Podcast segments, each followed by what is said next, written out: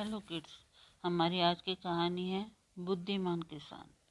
एक बार एक व्यापारी व्यापार करने के लिए गाँव में पहुँचा।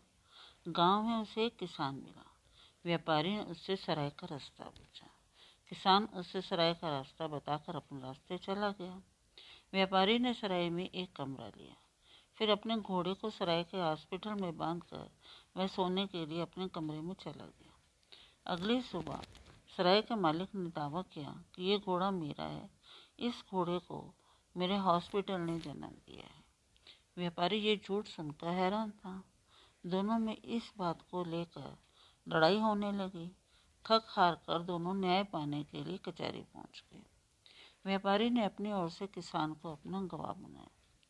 किसान कचहरी में देर से पहुँचा और न्यायाधीश से बोला, श्रीमान, मैं देर से आने के लिए क्षमा चाहता हूँ। मुझे आने में देर इसलिए हुई क्योंकि मैं अपने खेतों में उबले हुए गेहूँ बो रहा था। न्यायाधीश ने कहा, परंतु उबले हुए गेहूँ तो उग ही नहीं सकते। वह बोला, जब हॉस्पिटल घोड़े को जन्म दे सकता है तो कुछ भी संभव है। न्यायाधीश किसान की बात का मतलब समझ गए। उन्होंने सराय के मालिक को धोखाधड़ी के अपराध में सजा सुनाई। Thank you